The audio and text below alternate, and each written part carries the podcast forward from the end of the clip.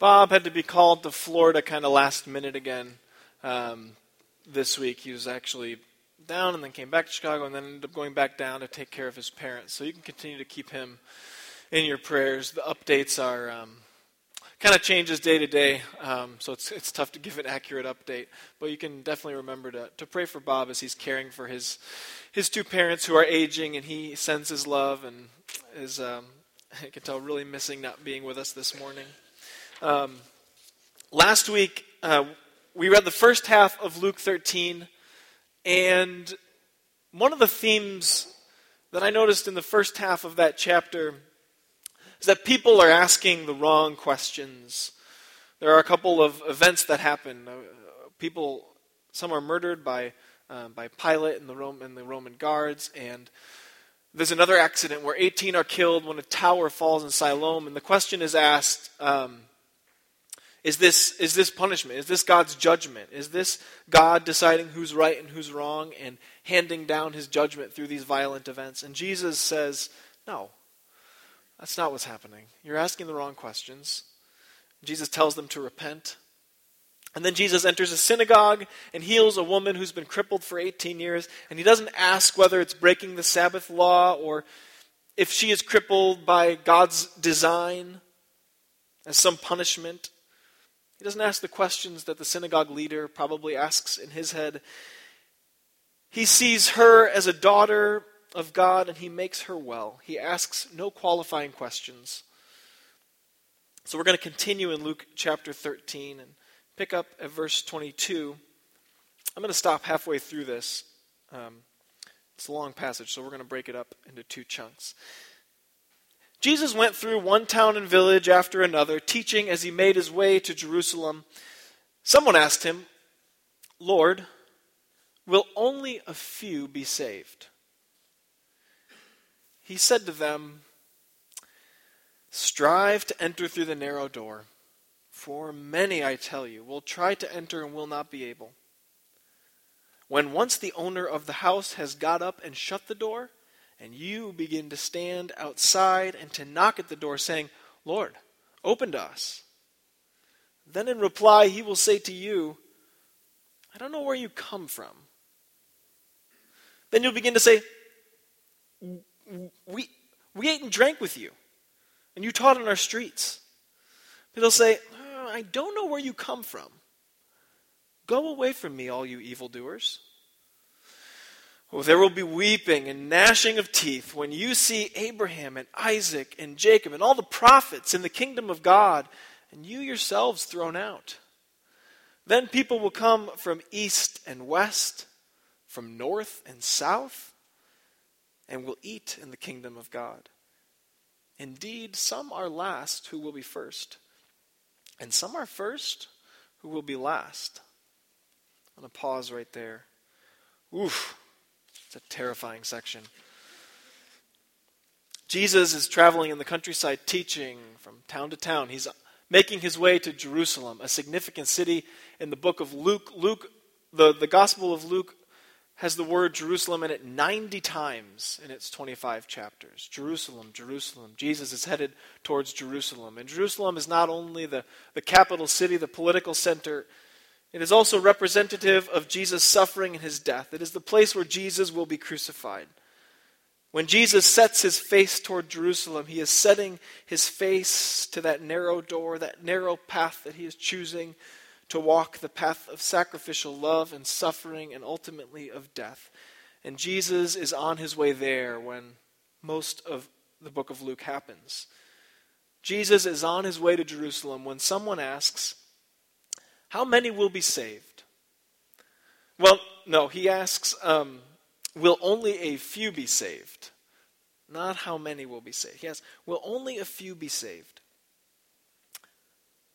First off, I think it's important to recognize, as with the questions that have been asked in the first half of the chapter, Jesus doesn't answer his question.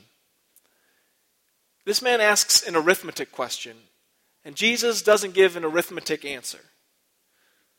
But the church has used this passage historically under the assumption that Jesus' response to this person is a straightforward answer. And we stop after Jesus seems to confirm his assumption that only a few will be saved. And Jesus says, Oh, yes, the gate is very narrow. We don't read the rest of the story. The man asks an arithmetic question, but he doesn't get an arithmetic answer.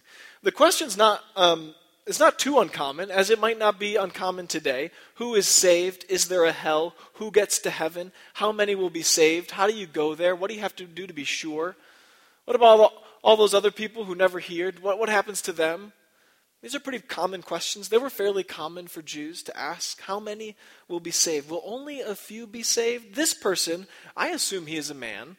Um, we, we're not told, but I I don't know why. I just I, I assume this is a man, and um, this person is almost certainly Jewish, and he asks the question to confirm his suspicion that only a few will be saved. And shocker, he is one of them. Everyone who thinks that only a few will be saved always also finds themselves among the saved. It's convenient. Everyone who thinks only a few will be saved seems to think they are among the lucky few. The church has used Jesus' answer about the narrow door and the weeping and gnashing as a warner, as a warning for outsiders about salvation. We've used the threatening part of this passage to create fear.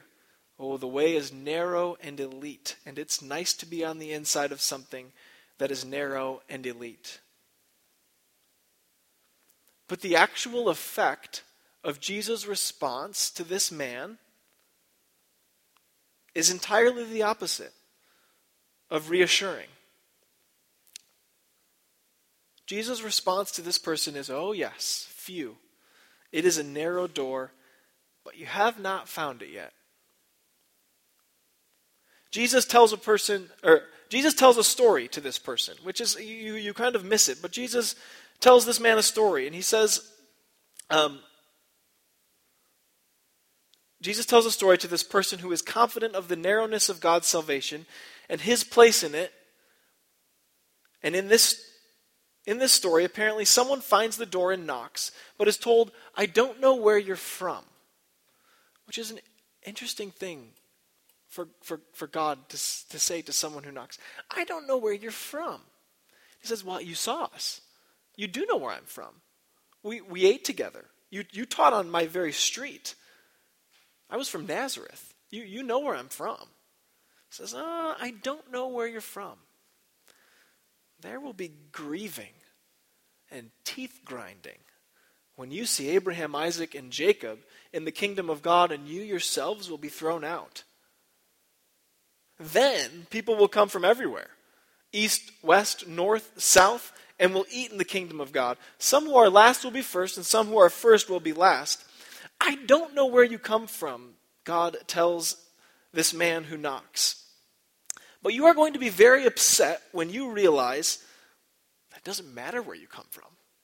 That people from everywhere are at my table north, south, east, and west. In the kingdom of God, there are people from everywhere, but I don't know where you're from. You are going to weep and wail when you realize that I don't care where you come from, but you spent your life worried to death about it. The narrow door passage in Scripture is about a small group of people, pretty sure of their privileged place in the kingdom of Jesus, and they ask, Will only a few be saved? And Jesus says, Oh, yes, the door is narrow, and you haven't found it yet. At that very hour, some Pharisees came and said to him, Get away from here, for Herod wants to kill you.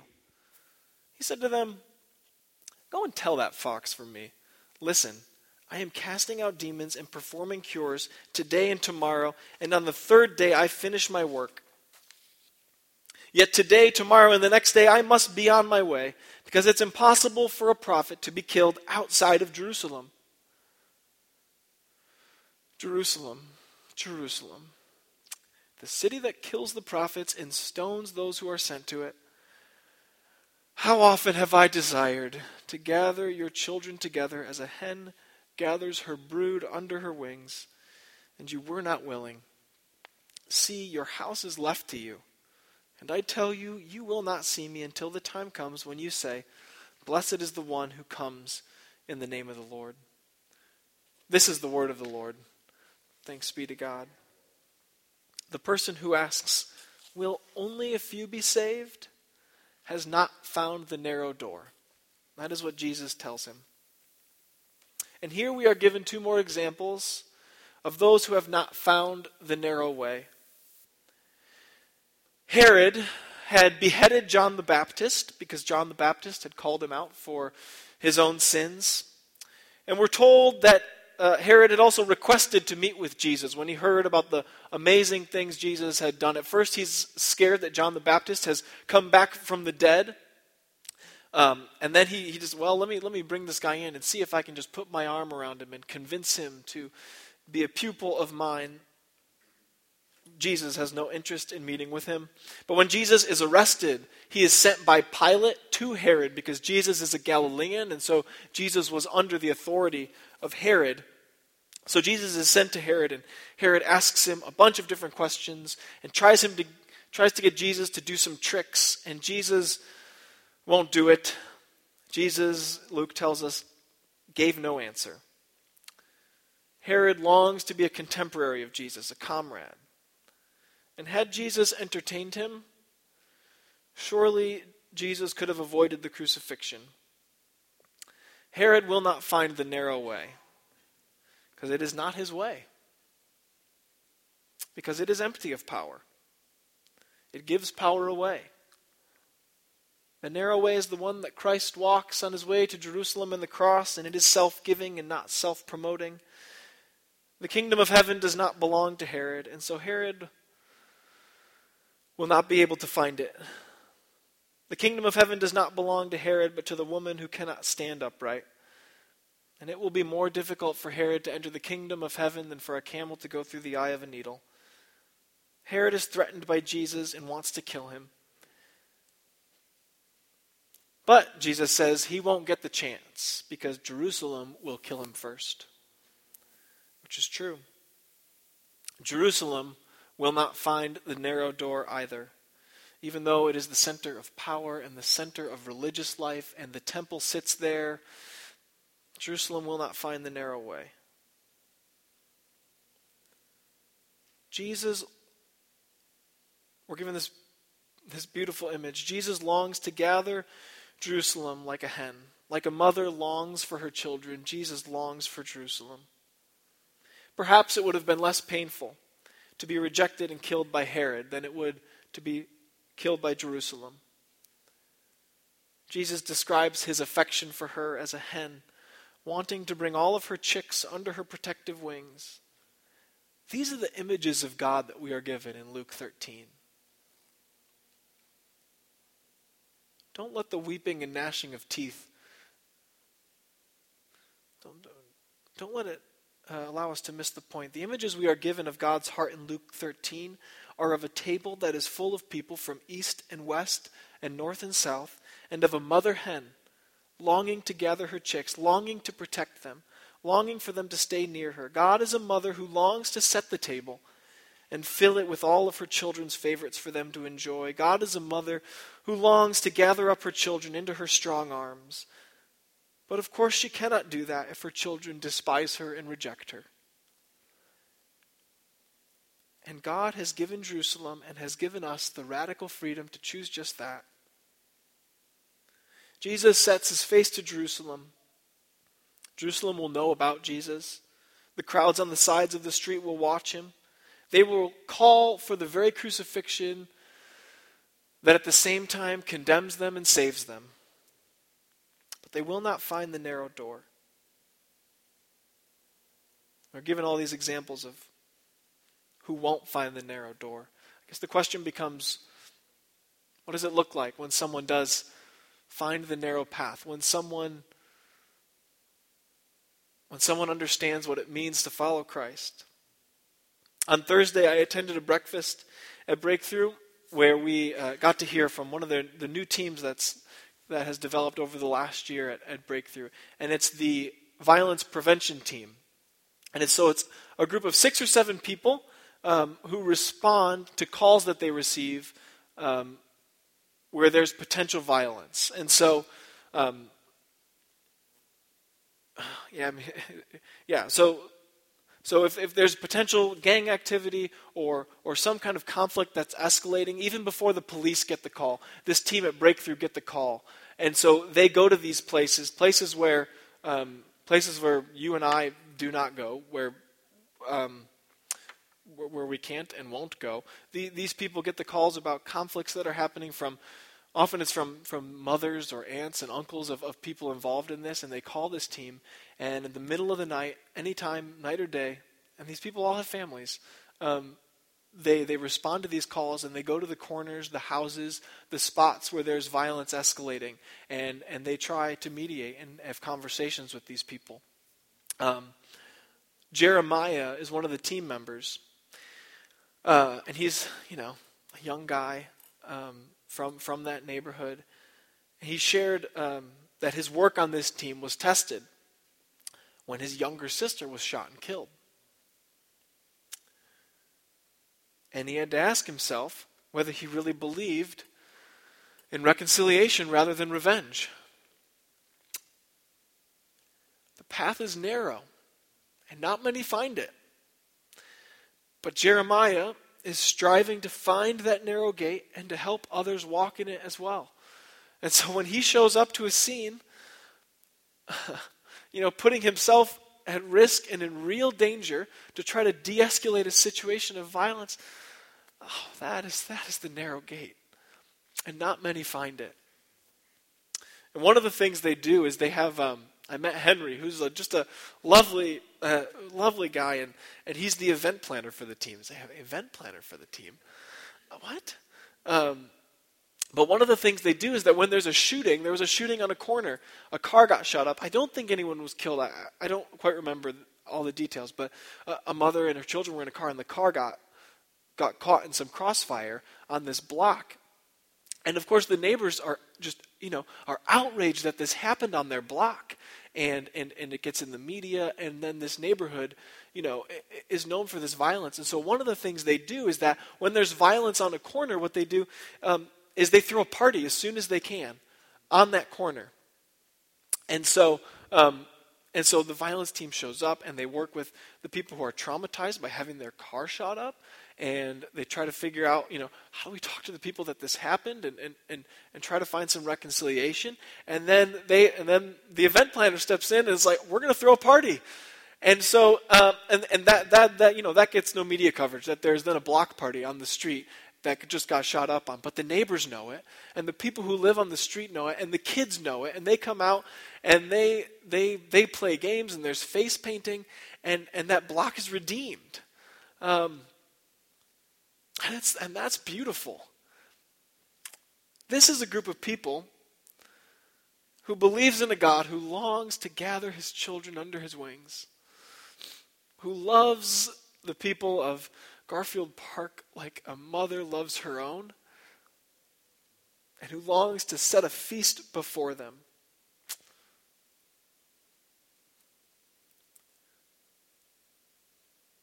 This is a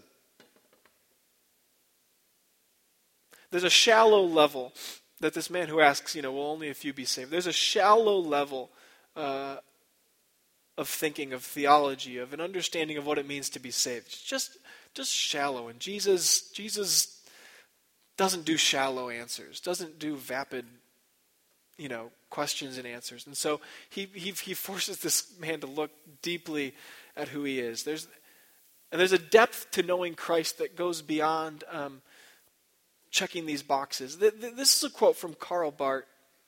It's a little, a little, uh, little dense, but I think it articulates kind of what's happening in this passage pretty well. And he writes this To know Jesus Christ is to accept the word of reconciliation spoken in him and his prophetic work. Hence, to know Jesus Christ is from the very beginning, however modest or weak the knowledge, to know Jesus Christ is to take the side of Jesus Christ, to become the responsible subject instead of a mere object in his cause, to be prepared not merely to hear his word, but also to repeat or accompany it, however softly or clumsily. I like that, that, that the, the, the object and subject that he talks about. To know Jesus is not simply um, to understand some facts, but it's to view yourself as a participant in what God is doing in the world. Not just an object, but a subject in God's salvation. I was thinking, you know, what are some examples, other examples of what it looks like to strive for the narrow gate. The word is where we get our word for agony, and it doesn't the word strive for the narrow the narrow door. It's the same word for agony. There's this sense of working at it, longing for it. I, I came across a quote by Corrie ten Boom, and I thought, yeah, Corrie ten Boom is the the quote was just, um, uh, "If Satan cannot make you bad, he will make you busy," which is a great quote. But I was thinking about the life of Corrie ten Boom as someone who understands not only what it means to know Jesus Christ as someone who's received her life, you know, her salvation through Christ, but to know what it costs to follow him, who was willing to put her own family and herself at risk for the sake of hiding, you know, Jews in the Netherlands to protect them. And she saved hundreds, and she ended up in a concentration camp. You know, that's that's the narrow path or someone like Oscar Romero, you know, a bishop in um, in El Salvador, who who understood that uh, that it was going to cost him to walk down the narrow path and speak out against a government that was taking advantage of the poor and promoting violence. And when he spoke out, he was, um, you know, he was shot by the government while he was doing communion. Um,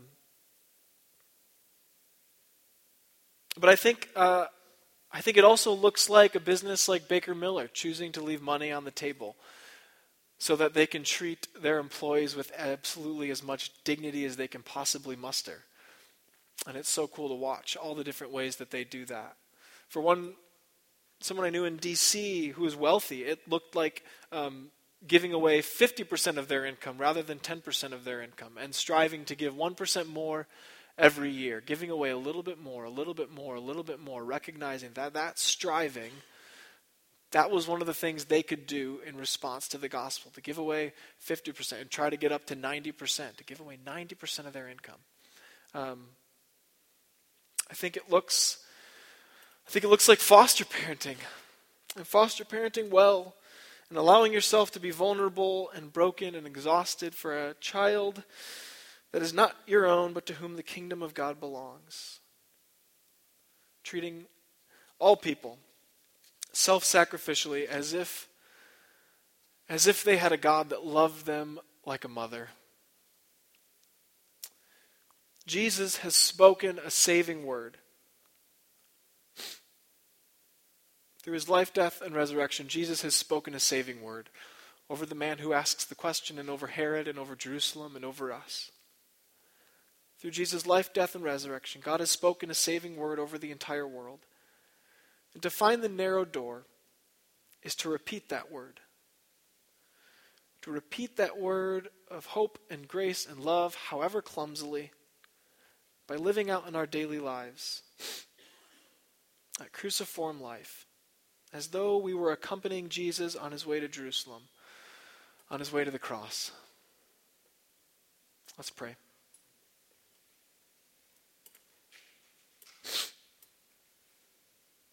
God, I pray that we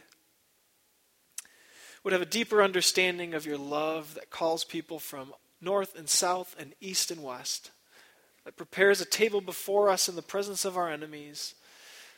I pray that we would have an understanding of your love like a, a hen brooding over her chicks.